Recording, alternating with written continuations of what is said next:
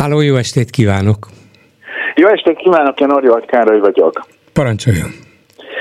Az a helyzet, hogy én vagyok az, aki pár hónappal ezelőtt mondtam, hogy a pártoknak a társadalmi beágyazottsága hiányos, amit fenn is tartok, és hogy ilyen pártelitek vannak, és hogy én azt gondolom, hogy, tehát én sem örülök Róna Péternek, Iványi Gábor jobb lett volna, most megint ennek látjuk egy bizonyítékát, hogy eldöntötte a, eldöntötték a főnökség, hogy ki legyen a köztársasági elnök jelölt. Nem a főnökség, nem a főnökség döntött el, hanem hát a, a pártok, a a pártok ilyen kompromisszumot kötöttek igen. egymással. Igen. Igen, és hát hogy az a helyzet, hogy én a, a, a Tálas Péter mondta, hogy háború van, Magyarországon is háború van, egyszerűen háborús helyzet, polgárháborús helyzet, rettenetes állapotok vannak, és nem úgy tűnik, és, és azt látom, hogy a társadalom az, ö, ö, az lebénul. Tehát ilyen tanult tehetetlenség állapotában van, és nem tudom, hogy ebből hogy fogunk kijönni. Minden kis lépésnek örülök, de, egy, de azt fenntartom, hogy a pártok nem állnak szóba a választókkal. Hát szóba állnak, csak a, lehet, hogy a választ, lehet, hogy a választók nem állnak szóba velük. Hát örülnek nem. neki, hogyha... Nem. Nem. Biztos? Az nem, az nem szóbaállás, hogy kimegyek és, és elkezdem mondani. Tehát én például oda megyek választási standokhoz, és akkor megkérdezem, hogy oké, okay, önre szavaznék, akkor miért lesz jobb az egészségügy? És? Semmit nem tud, semmit nem mondanak, semmit. Hát Komáromi Zoltán majd valamit csinál. De mit, mondj, mond... mit mondjon mondjuk az ellenzéki mondok, pártok mondok több ezer aktivistája, mit tud ő az egészségügyről? Hát erre vannak a párt szakpolitikusai. Igen, kérdezzem már meg a szakpolitikusokat, a pártok mikor ültek le együtt, mikor egyeztettek? A pártok? Nagyon... pártok rengeteg. Hadd mondjak most én valamit. Nem, nem egyeztetnek, tudom. Mondok valamit. Bíró Nagy Andrásék csináltak kb. Egy évvel ezelőtt egy nagy közvéleménykutatást, mitől félnek a magyarok. A magyarok első két helyen az volt, hogy le, leesik a lábáról és kórházba kerül. Tehát a magyarok félnek attól, hogy kórházba kerülnek.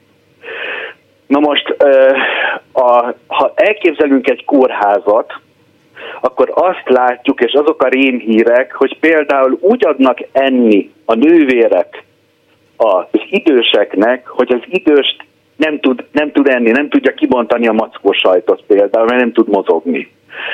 Rémhíreket hallunk, mindenki tudja, hogy ott vannak, nem teszik őket tisztába.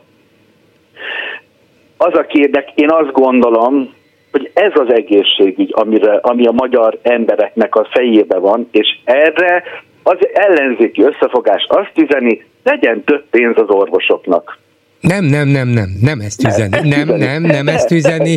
Ne, nem ezt üzeni. Azt üzeni, hogy legyen több pénz az egészségügyre, és az egészségügyi nem. dolgozóknak. Nem a, hát a Orbán Viktor azt üzente, hogy legyen több pénz az orvosoknak, meg is adta nekik. Az ellenzék igen. nem ezt üzeni. Az ellenzék azt Azért üzeni, el... hogy az egészségügyi dolgozóknak legyen több pénz, hogy például legyen igen. érdemes ápolónak, nővérnek elmenni. Aha. Igen, oké. Okay. Én hát megint csak nem értünk egyet, és, és azt gondolom, hogy tehát az én véleményem az, hogy, hogy én lát, láttam ilyen kezdetleges programokat, még egy picit véleményeztem is, mert azért szóba állok Komáromi Zoltán, ilyen mondat volt az előző első programban, tudva levő, hogy az egészségügyi szakdolgozók megelégedettsége, anyagi megbecsültsége a betegekre is kihat, jobban gyógyulnak. És azt hittem elájulok, és megkérdeztem, hogy aki ezt írta, és tessék mondani, hogy egy kétszeres fizetésnél a hemoglobin á egy cé-je a, a, a cukorbetegnek hány százalékkal javul? Egyszerűen olyan emberek írják az egészségügyi programot. De most szerintem ön, úgy te, szerintem ön úgy tesz, mintha nem akarná megérteni ennek a mondatnak nem, a jelentőségét, hiszen azt akarja ez üzenni, hogy jobban meg kell fizetni az egészségügyben dolgozókat, mert akkor egyrészt többen lesznek, okay. Nyilván a terhelésük is csökken, és jobban tudnak, alaposabban tudnak, akár barátságosabban is tudnak foglalkozni igen. a betegekkel, mert több idejük van rá, nincsenek annyira túlhajszolva. Igen. Hát, akkor így jön egy, egy egészségügyi programot. Most kétszer annyit keresnek durván az orvosok, tessék menni, kétszer olyan kedvesek? Nem, mert közben elment az orvosok egy része például a magánegészségügybe, és van most azért egy extra terhelés is emiatt, a jó, Covid miatt. De az extra, az, hogy extra pénz és extra kedvesség, azért nem az egyik napról a másikra jön meg. De hogyha jól meg nem, vannak ebben, fizetve... Nem, nem értünk egyet, nagyon nem. Értem, ez... csak akkor elmondom én is még az egészet. Ha megfizetik őket, akkor meg is lehet majd követelni akár a vezetésnek a aha. kórházban, vagy az egészségügyi intézményben, hogy tessék ne csak gyógyítani, hanem úgy is bánni a beteggel, okay. hogy tudja, hogy ő a központ, jó. ő a lényeg, és megfelelő igen. fizetésért ezt és ezt elvárjuk a dolgozóinktól. Aha. Hát ezek az egészségügyi tótumfaktumokat egyet-kettőt megkérdeztem, hogy figyeljetek, beteg fejével nem kéne gondolkodni, és akkor azt mondták, hogy mi nem tudunk. Bocsánat, de most dupla annyit keresnek az orvosok, akkor visszakérdezek.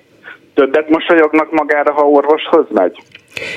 Nem tudom, hogy többet mosolyognak-e, ezt nehéz összehasonlítani, ezért igen. mondom, hogy mostani egy nehéz helyzet, és nem is jó. várható egyik évről a másikra, hogy több pénzért többet fognak mosolyogni, de az igenis várható, hogy több pénzért többen fognak oda menni, vagy kevesebben mennek el nyugatra dolgozni, tehát jobban el tudják látni a feladataikat, marad erejük a mosolygásra is. Aha. Hát nézze, én azt tudom mondani, hogy több emberrel beszéltem, az a magyarok félelme, tehát ha a Bíró Nagy Andrásnak a ö, anyagát veszem, az ellenzéki pártelitek abszolút nem reagálnak rá.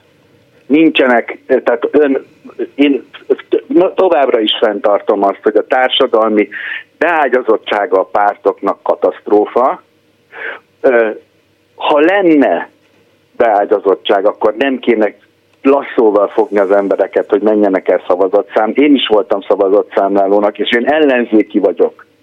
Nagyon-nagyon szeretném leváltani ezt a rettenet rendszert, de azt látom, hogy a párt elitek kibékülnek.